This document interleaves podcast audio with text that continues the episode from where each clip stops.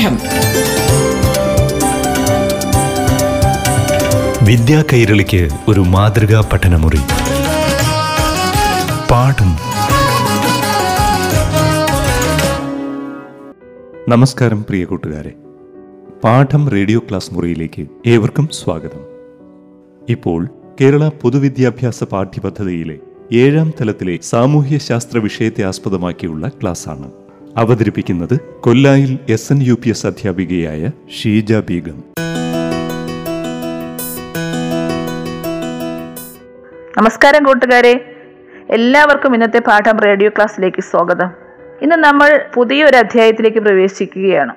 മൂന്നാമത്തെ യൂണിറ്റായ ചെറുത്തുനിൽപ്പുകളും ഒന്നാം സ്വാതന്ത്ര്യ സമരവും എന്ന പാഠഭാഗത്തിലേക്കാണ് നമ്മൾ പ്രവേശിക്കുന്നത്. വ്യാപാരത്തിനായി നമ്മുടെ രാജ്യത്ത് വന്ന ബ്രിട്ടീഷുകാരുടെ ക്രൂരതകൾക്കും അനീതിക്കുമെതിരെ ഇന്ത്യയിലെ വിവിധ ജനവിഭാഗങ്ങൾ നടത്തിയ ചെറുത്തുനിൽപ്പുകളും സമരമാർഗങ്ങളുമൊക്കെ നമുക്ക് ഈ അധ്യായത്തിലൂടെ പരിചയപ്പെടാം. ഇംഗ്ലീഷ് ഈസ്റ്റ് ഇന്ത്യ കമ്പനിയുടെ ചൂഷണത്തിനിരയായ നെയ്ത്തുകാർ ഗോത്രവർഗക്കാർ കർഷകർ എന്നിവർ ഈ അധികാരം ഉറപ്പിച്ച ബ്രിട്ടീഷുകാർക്കെതിരെ നടത്തിയ സമരങ്ങളും അതുപോലെ തന്നെ നാടുപാഴികളും നാട്ടുരാജാക്കന്മാർ നടത്തിയ ചെറുത്തുനിൽപ്പുകളും പിന്നെ ആയിരത്തി എണ്ണൂറ്റി അൻപത്തി ഏഴിലെ സമരം ഒന്നാം സ്വാതന്ത്ര്യ സമരം എന്നറിയപ്പെടുന്നു. അതിനെക്കുറിച്ചുമൊക്കെ ഈ പാഠത്തിലെ ആദ്യ ഭാഗത്ത് നിന്ന് നമുക്ക് മനസ്സിലാക്കാം. നമ്മൾ കഴിഞ്ഞ പാഠം റേഡിയോ ക്ലാസ്സിൽ എന്തെല്ലാം കാര്യങ്ങളാണ് മനസ്സിലാക്കിയിരുന്നത്?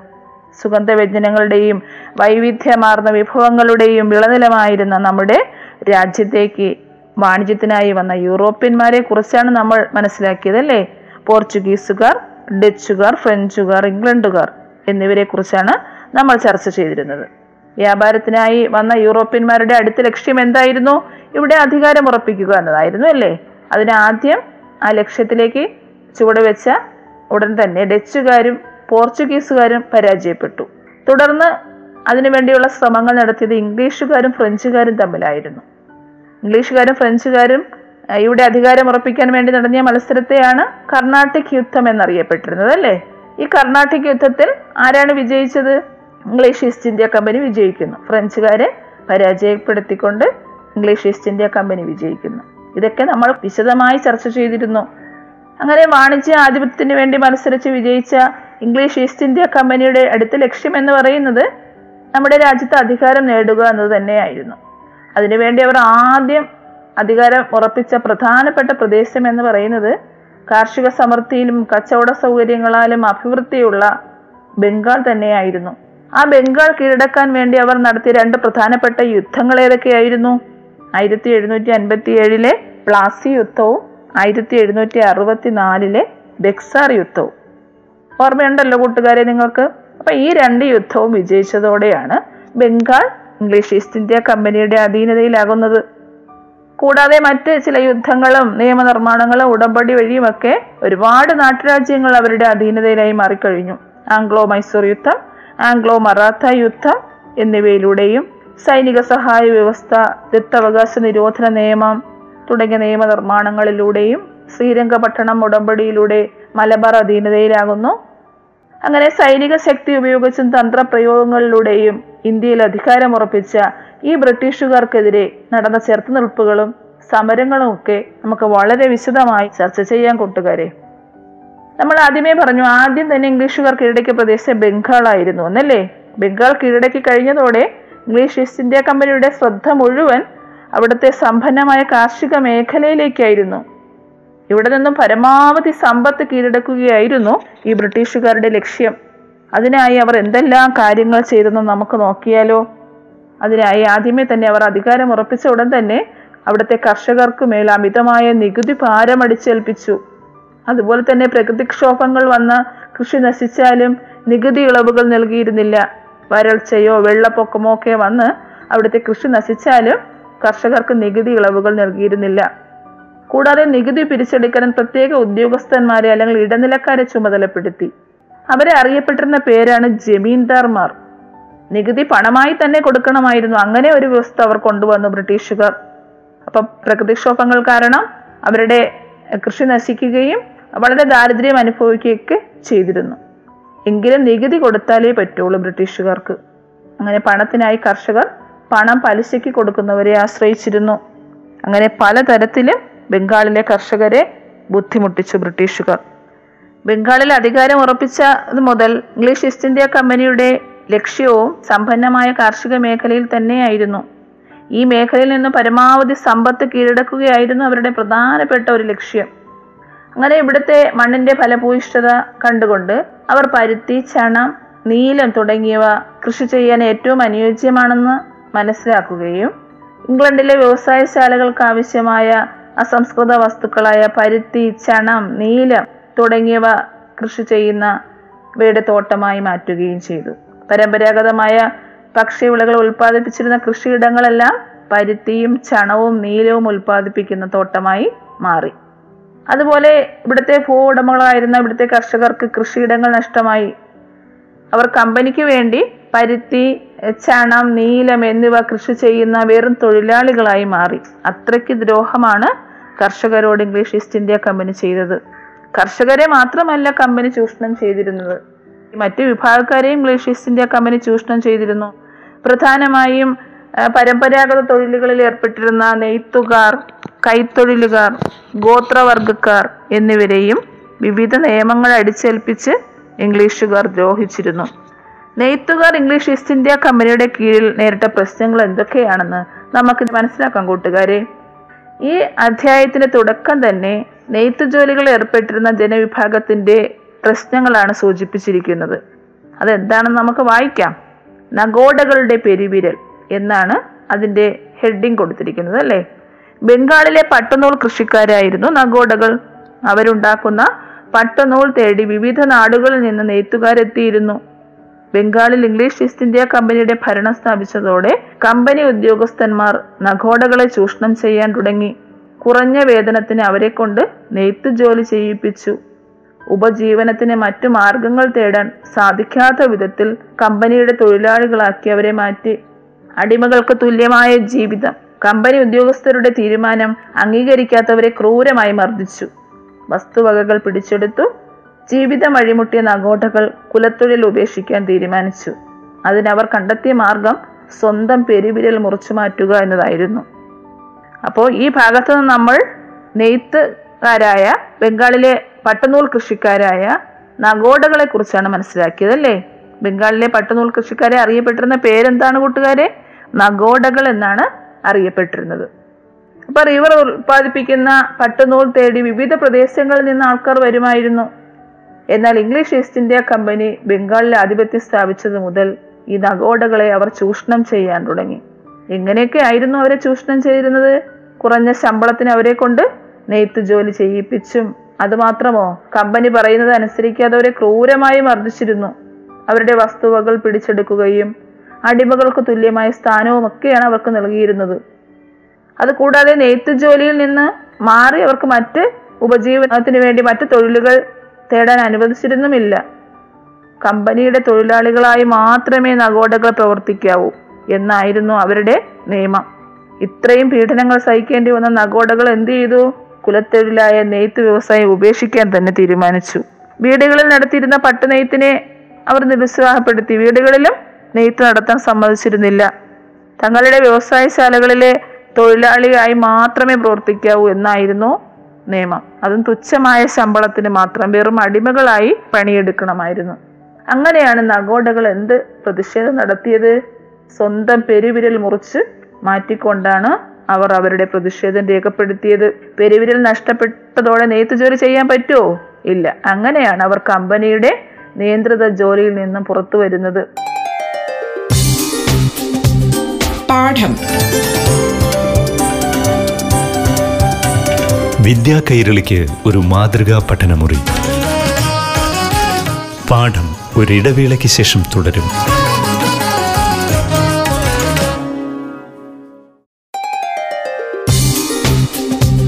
പാഠം. വിദ്യാ കൈരളിക്ക് ഒരു മാതൃകാ പഠനമുറി. പാഠം തുടരുന്നു. ഇന്ത്യയിലെ വ്യവസായശാലകൾക്ക് ആവശ്യമായ അസംസ്കൃത വസ്തുക്കളിൽ പ്രധാനമായിരുന്നു ഈ പരുത്തി എന്ന് നമ്മൾ മനസ്സിലാക്കി അല്ലേ? അതുകൊണ്ട് തന്നെ കമ്പനി ഭരണകാലത്ത് ഇന്ത്യയിൽ പരുത്തി കൃഷി വ്യാപകമായിരുന്നു. എന്നാൽ ഇന്ത്യയിലെ കൈത്തറി മേഖല ഇവർ അധികാരത്തിൽ വന്നതോടുകൂടി വൻ തകർച്ച നേരിട്ടു. നമ്മൾ കഴിഞ്ഞ പാഠം ക്ലാസ്സിൽ പഠിച്ചു ഇന്ത്യൻ തുണിത്തരങ്ങൾ വളരെ ലോക പ്രശസ്തി നേടിയിരുന്നു എന്നല്ലേ ഇപ്പോൾ ഇംഗ്ലീഷ് ഈസ്റ്റ് ഇന്ത്യ കമ്പനി അധികാരത്തിൽ വന്നതോടുകൂടി കൈത്തറി മേഖല വൻ തകർച്ച നേരിട്ടു. എന്തായിരുന്നു ആ കാരണമെന്ന് നമുക്ക് നോക്കാം. അസംസ്കൃത വസ്തുവായ പരുത്തി ബ്രിട്ടനിലേക്ക് കയറ്റി അയച്ചു. ബ്രിട്ടനിലെ യന്ത്രനിർമ്മിതങ്ങളായ വിലക്കുറഞ്ഞ തുണിത്തരങ്ങൾ വൻതോതിൽ ഇന്ത്യയിലേക്ക് ഇറക്കുമതി ചെയ്തു അവർ. എന്നാൽ ഇന്ത്യൻ നിർമ്മിത തുണിത്തരങ്ങൾക്ക് ഉയർന്ന നികുതിയും ഏർപ്പെടുത്തി. അതുകൊണ്ട് തന്നെയാണ് കൈത്തറി മേഖലയിൽ നിരവധി തൊഴിലാളികൾക്ക് തൊഴിൽ നഷ്ടപ്പെട്ടത്. അപ്പോൾ അങ്ങനെ നെയ്ത്ത് വ്യവസായത്തെ അവർ നശിപ്പിച്ചു അല്ലേ? ഇനി കമ്പനിയുടെ ചൂഷണത്തിന് വിധേയരായ അടുത്ത വിഭാഗക്കാർ ആരാണെന്ന് മനസ്സിലാക്കിയാലോ കൂട്ടുകാരെ? കരകൗശലക്കാർ അഥവാ കൈത്തൊഴിലുകൾ ചെയ്യുന്നവരായിരുന്നു അടുത്തതായി ചൂഷണം നേരിട്ടത്. കമ്പനി അധികാരത്തിൽ വരുന്നതിന് മുമ്പ് ഇന്ത്യയിലെ നാട്ടുരാജ്യങ്ങളിലെ ഭരണാധികാരികൾ പ്രധാന സ്ഥാനം നൽകി സംരക്ഷിച്ചിരുന്നവരായിരുന്നു ഇവിടുത്തെ നെയ്ത്തുകാരും കരകൗശലക്കാരും ഒക്കെ എന്നാൽ ബ്രിട്ടീഷുകാർ അധികാരത്തിൽ വന്നതോടെയാണ് ഇവർക്ക് അവരുടെ സ്ഥാനം നഷ്ടമാകുന്നതും. കരകൗശലക്കാരുടെ ഉൽപ്പന്നങ്ങൾ കുറഞ്ഞ വിലയ്ക്ക് വാങ്ങിയിട്ട് ബ്രിട്ടീഷുകാർ കൂടുതൽ വിലയ്ക്ക് വിറ്റ് ലാഭമുണ്ടാക്കുമായിരുന്നു. എന്നാൽ ഈ കരകൗശല നിർമ്മാതാക്കൾക്ക് അത് കൂടിയ വിലയ്ക്ക് വിൽക്കാനും അനുവദിച്ചിരുന്നില്ല. അവർ ചില വ്യവസ്ഥകളിലൂടെയാണ് ഈ കരകൗശലക്കാർക്ക് നിയന്ത്രണങ്ങൾ ഏർപ്പെടുത്തിയിരുന്നത്. കമ്പനി ആവശ്യപ്പെടുന്ന ഏറ്റവും കുറഞ്ഞ വിലയ്ക്ക് മാത്രമേ സാധനങ്ങൾ ഉൽപ്പാദിപ്പിക്കാൻ അനുവാദമുണ്ടായിരുന്നുള്ളൂ. അപ്പോൾ ആ കമ്പനി പറയുന്ന കാര്യങ്ങൾ സ്വീകരിക്കേണ്ടവരായി മാറി അവിടുത്തെ കരകൗശലക്കാരും കൈത്തൊഴിലുകാരും. അതുകൂടാതെ ബ്രിട്ടനിലെ വലിയ വലിയ വ്യവസായശാലകളിൽ ഉൽപ്പാദിപ്പിക്കുന്ന ഉൽപ്പന്നങ്ങളുമായി ഇവിടുത്തെ ഉൽപ്പന്നങ്ങൾക്ക് കിടപിടിച്ച് നിൽക്കാനും കഴിയില്ലായിരുന്നു. യന്ത്രവൽകൃത ഉൽപ്പന്നങ്ങളോട് മത്സരിച്ച് നിൽക്കാൻ കരകൗശല ഉൽപ്പന്നങ്ങൾക്ക് കഴിയുമായിരുന്നില്ല. ഇവിടെ നിന്നുള്ള അസംസ്കൃത വസ്തുക്കളൊക്കെ കയറ്റി മതി ചെയ്തു അവിടുത്തെ വൻ വ്യവസായശാലകളിൽ ഉൽപ്പാദിപ്പിച്ച് ഉൽപ്പന്നങ്ങൾ ഇങ്ങോട്ട് കൊണ്ടുവരുമായിരുന്നു. അപ്പൊ അതിനോട് കിടപിടിച്ച് നിൽക്കാൻ ഇവിടുത്തെ കരകൗശല വിഭാഗക്കാർക്ക് കഴിയുമായിരുന്നില്ല. അങ്ങനെ കരകൗശലക്കാരുടെയും നെയ്ത്തുകാരുടെയും ഒക്കെ ഉൽപ്പന്നങ്ങൾക്ക് ആവശ്യക്കാരില്ലാതായി മാറി. സ്വന്തം രാജ്യത്ത് എല്ലാ തരത്തിലുള്ള ദാരിദ്ര്യവും അനുഭവിച്ച് കമ്പനിയുടെ പീഡനങ്ങളൊക്കെ ഏറ്റുവാങ്ങി കഴിയേണ്ട അവസ്ഥയായിരുന്നു ഇവിടുത്തെ ജനങ്ങൾക്ക്. അത്രയ്ക്കും ഇംഗ്ലീഷ് ഈസ്റ്റ് ഇന്ത്യ കമ്പനി അധികാരത്തിൽ വന്നിട്ട് നമ്മുടെ രാജ്യത്തെ ജനങ്ങളെ ചൂഷണം ചെയ്തുകൊണ്ടേയിരുന്നു. ഇംഗ്ലീഷ് ഈസ്റ്റ് ഇന്ത്യ കമ്പനിയുടെ ചൂഷണങ്ങളും ബുദ്ധിമുട്ടുകളും ഒക്കെ കാർഷിക മേഖലയിൽ മാത്രമായിരുന്നില്ല ഉണ്ടായിരുന്നത്. പിന്നെയോ നമ്മുടെ ഇന്ത്യയിലെ വനാന്തരങ്ങളിൽ ജീവിച്ചിരുന്ന ഗോത്രവർഗക്കാരെയും അവർ ചൂഷണം ചെയ്തിരുന്നു. വന നിയമങ്ങൾ പാസാക്കിക്കൊണ്ട് ഗോത്രവർഗക്കാരെയും വെറുതെ വിട്ടില്ല. പരമ്പരാഗതമായി വനങ്ങളെ ആശ്രയിച്ച് ജീവിക്കുന്നവരാണ് ഗോത്രവർഗക്കാർ അല്ലേ ഇവരെ എങ്ങനെയെല്ലാം ചൂഷണം ചെയ്തു നമുക്ക് നോക്കാം. ഇന്ത്യയിലെ വനവിഭവങ്ങൾ കൊള്ളയടിക്കുക എന്ന ലക്ഷ്യത്തോടെ അവർ കുറെ നിയമങ്ങൾ കൊണ്ടുവന്നു. വന നിയമങ്ങൾ ആവിഷ്കരിച്ചു. വന നിയമങ്ങൾ ആവിഷ്കരിക്കുക വഴി വനങ്ങൾ പൂർണമായി കമ്പനിയുടെ അധീനതയിലായി മാറി. ഗോത്രവർഗക്കാരുടെ വനവിഭവ ശേഖരണവും അതുപോലെ പരമ്പരാഗത കൃഷി രീതികളുമൊക്കെ ഇതോടെ തടസ്സപ്പെട്ടു. അതുപോലെ ഈ ഗോത്ര ജനതയുടെ ആവാസ മേഖല വളരെ ധാതു നിക്ഷേപങ്ങളാൽ സമ്പന്നമായിരുന്നു. അതിലും ഇവർ നോട്ടമിട്ടു. അവ ചൂഷണം ചെയ്യുന്നതിന് അവർ മാറി നിന്നില്ല. റോഡ് റെയിൽ സൗകര്യങ്ങൾ എന്നിവയെല്ലാം അവർ വർദ്ധിപ്പിച്ചു. വനത്തിലെ അന്തരീക്ഷത്തിൽ ജീവിച്ചിരുന്ന ഗോത്രജനതയുടെ ജീവിതം ആകെ ദുസ്സഹമായി പ്രയാസത്തിലായി. കാരണം റോഡും റെയിൽ ഗതാഗതവും ഒക്കെ വന്നപ്പോൾ അവർക്ക് വനത്തിൽ ജീവിച്ചിരുന്ന ആ ഒരു സൗകര്യങ്ങൾ നഷ്ടപ്പെട്ടു. ബ്രിട്ടീഷ് ഭരണം അങ്ങനെ ഗോത്രവർഗക്കാരുടെ മേഖലകളിലേക്കും വ്യാപിച്ചുകൊണ്ട് അവരുടെ ജീവിതവും താറുമാറാക്കി കഴിഞ്ഞു. അപ്പൊ നോക്കിക്കഴിഞ്ഞാൽ ഇംഗ്ലീഷ് ഈസ്റ്റ് ഇന്ത്യ കമ്പനി അധികാരത്തിൽ വന്നിട്ട് നമ്മുടെ രാജ്യത്തെ എല്ലാ മേഖലകളിലും അവർ കൈകടത്തുകയാണ് അല്ലെ? എല്ലാ തരത്തിലും ജനങ്ങളെ ചൂഷണം ചെയ്തുകൊണ്ടിരിക്കുകയാണ്. ഗോത്രവർഗക്കാരുടെ ആശ്രയമായിരുന്ന വനത്തിൽ നിന്ന് ഉൾക്കാടുകളിലേക്ക് ഈ ഗോത്രവർഗങ്ങൾക്ക് പോകേണ്ടി വന്നു. കമ്പനിക്കെതിരെ കലാപത്തിൽ ഏർപ്പെട്ട ഗോത്ര വിഭാഗങ്ങൾ ധാരാളം വിഭാഗക്കാരുണ്ടായിരുന്നു അത് ആരൊക്കെയാണെന്ന് നമുക്ക് മനസ്സിലാക്കിയാലോ കൂട്ടുകാരെ? മറാത്തയിലെ ഗോത്ര വിഭാഗമായിരുന്നു ഭീലുകൾ. അതുപോലെ അഹമ്മദ് നഗറിലെ ഗോത്ര വിഭാഗമായിരുന്നു ഖോലികൾ എന്നറിയപ്പെട്ടിരുന്നത്. ഛോട്ടാ നാഗ്പൂറിലെ ഗോത്ര വിഭാഗമാണ് ഖോളുകൾ. അതുപോലെ ബംഗാൾ ബീഹാർ ഒറീസ സംസ്ഥാനങ്ങളിലെ മലയോര ഭാഗമായ രാജ്മഹൽ കുന്നിലെ ഗോത്രവർഗക്കാരായിരുന്നു സാന്താൾമാർ എന്നറിയപ്പെട്ടിരുന്ന വർഗം വയനാട്ടിലെ പ്രശസ്തരായ ഗോത്ര വിഭാഗക്കാരായിരുന്നു കുറിച്യർ അപ്പോൾ ഈ കമ്പനി അധികാരത്തിൽ വന്നത് മുതൽ ഉപജീവന മാർഗ നഷ്ടമായ വിവിധ ജനവിഭാഗങ്ങളെ കുറിച്ച് നമ്മൾ മനസ്സിലാക്കിക്കൊണ്ടിരുന്നത് അല്ലേ? ആരൊക്കെയായിരുന്നു ജീവിതമാർഗ നഷ്ടമായ വിഭാഗക്കാർ? കർഷകർ ഉണ്ടായിരുന്നു നെയ്ത്തുകാർ കൈത്തൊഴിലുകാർ ഗോത്ര വിഭാഗങ്ങൾ എന്നിവരെല്ലാം ആ കൂട്ടത്തിൽ പെടുന്നു. എന്നാൽ ഇവർക്കെല്ലാം അവരുടെ ഉപജീവന മാർഗം നഷ്ടമായതോടെ അവർ എല്ലാം സഹിച്ചു വെറുതെ ഇരുന്നില്ല. പിന്നെയോ ഇംഗ്ലീഷ് ഈസ്റ്റ് ഇന്ത്യ കമ്പനിക്കെതിരെയും അവർക്ക് ഇടനിലക്കാരായി നിന്ന് നികുതി പിരിക്കുന്ന വിഭാഗക്കാരായ ജമീന്ദാർമാർക്കെതിരെയും കലാപങ്ങൾ ആരംഭിച്ചു. അങ്ങനെ തുടങ്ങിയ കാർഷിക കലാപങ്ങൾക്ക് ഉദാഹരണങ്ങളാണ് പതിനെട്ടാം നൂറ്റാണ്ടിന്റെ അവസാനം ബംഗാളിൽ നടന്ന സന്യാസി കലാപവും ഫക്കീർ കലാപവും. അതുപോലെ മലബാർ കേന്ദ്രീകരിച്ച് നടന്ന മാപ്പിള കലാപം കൂടാതെ ബംഗാളിൽ പുറപ്പെട്ട ഫറാസി കലാപം. ഇതെല്ലാം കാർഷിക കലാപങ്ങളായിരുന്നു. അതുപോലെ തന്നെ ഗോത്ര വിഭാഗക്കാരും കലാപങ്ങൾ നടത്തിയിരുന്നു കമ്പനിക്കെതിരെ. ബ്രിട്ടീഷുകാർക്ക് ഇന്ത്യയിൽ നേരിടേണ്ടി വന്ന ഏറ്റവും വലിയ കലാപമായിരുന്നു ഗോത്രവർഗക്കാർ നടത്തിയ സാന്താൾ കലാപം. സാന്താൾ കലാപം നടന്നത് ആയിരത്തി എണ്ണൂറ്റി അൻപത്തി അഞ്ചിലാണ് സിദ്ധു കാൻഹു എന്നീ വ്യക്തികളുടെ നേതൃത്വത്തിലാണ് സാന്താൾ കലാപം ആരംഭിക്കുന്നത്. അതുപോലെ വയനാട്ടിലെ ഗോത്രവിഭാഗമായിരുന്ന കുറിച്യർ ബ്രിട്ടീഷുകാർക്കെതിരെ നടത്തിയ കലാപത്തിനെയാണ് കുറിച്യ കലാപം എന്നറിയപ്പെടുന്നത്. അത് ആയിരത്തി എണ്ണൂറ്റി പന്ത്രണ്ടിലാണ് കുറിച്യ കലാപം നടക്കുന്നത്. അതിന് നേതൃത്വം കൊടുത്തത് രാമൻ നമ്പി എന്ന ആളായിരുന്നു വയനാട്ടിലെ ഗോത്രവർഗക്കാർ പുറമേ നിന്നുള്ള ഇടപെടലുകളൊന്നും കൂടാതെ സ്വന്തമായി ജീവിത രീതി പിന്തുടർന്നു വരുന്നവരായിരുന്നു. എന്നാൽ അതിലും ഇംഗ്ലീഷുകാർ ഇടപെട്ടതും ബ്രിട്ടീഷുകാർ വയനാട്ടിലെ നടപ്പാക്കിയ നികുതി വർധനവുമൊക്കെ കുറിച്യ കലാപത്തിന് കാരണമായി. ആയിരത്തി എണ്ണൂറ്റി പന്ത്രണ്ട് മാർച്ച് ഇരുപത്തി അഞ്ചിനാണ് കുറിച്യ കലാപം ആരംഭിക്കുന്നത്. ബ്രിട്ടീഷ് സൈന്യത്തിനോട് ഈ കുറിച്യർ അമ്പും വില്ലും ഉപയോഗിച്ചാണ് പൊരുത്തി നിന്നത്. രാമൻ നമ്പി എന്ന ആളുടെ നേതൃത്വത്തിൽ അമ്പം വില്ലും ഉപയോഗിച്ച് കമ്പനിക്കെതിരെ പൊരുതി നിന്നു. അതുപോലെ മറ്റൊരു കലാപമായിരുന്നു കോൾ കലാപം. ചോട്ടാ നാഗ്പൂരിലെ കോൾ എന്ന സ്ഥലത്ത് നടന്ന കലാപമാണ് കോൾ കലാപം. അതിന് നേതൃത്വം കൊടുത്തത് ഗോനു എന്ന കർഷകനായിരുന്നു. ഇനി നമുക്ക് കാർഷിക കലാപങ്ങളെ കുറിച്ച് കൂടുതൽ കാര്യങ്ങൾ മനസ്സിലാക്കാം. ഏതൊക്കെയായിരുന്നു കാർഷിക കലാപങ്ങൾ? സന്യാസി കലാപവും ഫക്കീർ കലാപവും അതുപോലെ മാപ്പിള കലാപം കൂടാതെ മറ്റൊരു കലാപം ഏതാണ് നമ്മൾ പഠിച്ചത്? ഫറാസി കലാപം അല്ലേ? അപ്പോ ഇനി സന്യാസി കലാപവും ഫക്കീർ കലാപവും എന്ന് പറഞ്ഞാൽ ഹിന്ദുക്കളായ സന്യാസിമാരും ഫക്കീർമാരും മതാചാരങ്ങൾ അനുഷ്ഠിക്കുന്നവരാണെങ്കിൽ നല്ല കർഷകരായിരുന്നു. എന്നാൽ ബംഗാളിലെ നടത്തിയ നികുതി വർധനവ് കാരണം ഇവരുടെ ജീവിതം ദുസ്സഹമായി. അപ്പോൾ അതിനെ പ്രതിഷേധിച്ചിട്ടാണ് പിരിച്ചുവിടപ്പെട്ട പട്ടാളക്കാരും അതുപോലെ ചെറുകിട ഭൂ ഉടമകളും ഒക്കെ സന്യാസിമാരുടെയും ഫക്കീർമാരോടൊപ്പം ചേർന്നുകൊണ്ട് ആക്രമണങ്ങൾ നടത്തിയത്. ആറായിരം ഏഴായിരം അംഗങ്ങളുള്ള സംഘങ്ങളായാണ് ഈ സന്യാസിമാരും ഫക്കീർമാരും ആക്രമണം നടത്താൻ പോകുന്നത്. എന്നിട്ട് ധനികരുടെ ധാന്യപ്പുരകളും സർക്കാർ ഉദ്യോഗസ്ഥരുടെ സ്വത്തുക്കളും പ്രാദേശിക സർക്കാർ ഖജനാവുകളും ഒക്കെ കൊള്ളയടിക്കും. എന്നിട്ട് അവർ അവർക്ക് വേണ്ടിയല്ല അത് ഉപയോഗിക്കുന്നത്. ഇങ്ങനെ കിട്ടുന്ന പണം പാവങ്ങൾക്ക് വിതരണം ചെയ്യാറാണ് പതിവ്. ഈ സന്യാസി ഫക്കീർ സംഘങ്ങളും ബ്രിട്ടീഷ് പട്ടാളങ്ങളും സ്ഥിരമായ കാലങ്ങളിൽ ഏറ്റുമുട്ടലുകൾ ഉണ്ടാവുമായിരുന്നു. അതുപോലെ പത്തൊൻപതാം നൂറ്റാണ്ടിൽ മലബാറിൽ രൂപപ്പെട്ട മറ്റൊരു കാർഷിക കലാപമാണ് മാപ്പിള കലാപം. ഇതിന് നേതൃത്വം കൊടുത്തത് മലബാറിലെ മാപ്പിളമാരായിരുന്നു. മുസ്ലിങ്ങളെയാണ് മാപ്പിളമാർ എന്നറിയപ്പെട്ടിരുന്നത്.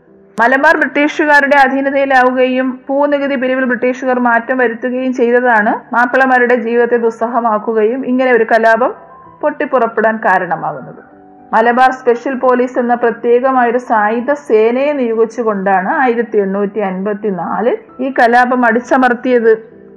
അപ്പോൾ അതുപോലെ മറ്റൊരു കലാപമാണ് ബംഗാളിൽ പുറപ്പെട്ടത് ഫറാസി കലാപം. മുസ്ലിംങ്ങൾ ആരംഭിച്ച ഒരു പ്രസ്ഥാനമാണ് ഈ ഫറാസി എന്ന് പറയുന്ന പ്രസ്ഥാനം. എല്ലാം ഈ നികുതി വർധനവിനെതിരെയും അവരുടെ ചൂഷണം ചെയ്യുന്നതിന്റെ ഫലമായും ഒക്കെ നടന്ന കലാപങ്ങൾ തന്നെയാണ്. കേരളത്തിൽ ബ്രിട്ടീഷുകാർക്കെതിരെ നടന്ന മറ്റു കലാപങ്ങൾ ഏതൊക്കെയാണെന്നും അധികാരം നഷ്ടപ്പെട്ട നാട്ടുരാജാക്കന്മാരുടെയും ഭൂപ്രഭുക്കന്മാരും നടത്തിയ കലാപങ്ങളും അതിന് നേതൃത്വം കൊടുത്തവരെ കുറിച്ചുമൊക്കെ ഉള്ള കൂടുതൽ അറിവുകളുമായി നമുക്ക് അടുത്ത പാഠം റേഡിയോ ക്ലാസ്സിൽ വീണ്ടും ഒത്തുചേരാം. നന്ദി നമസ്കാരം. പാഠം. വിദ്യാ കൈരളിക്ക് ഒരു മാതൃകാ പഠനമുറി. പാഠം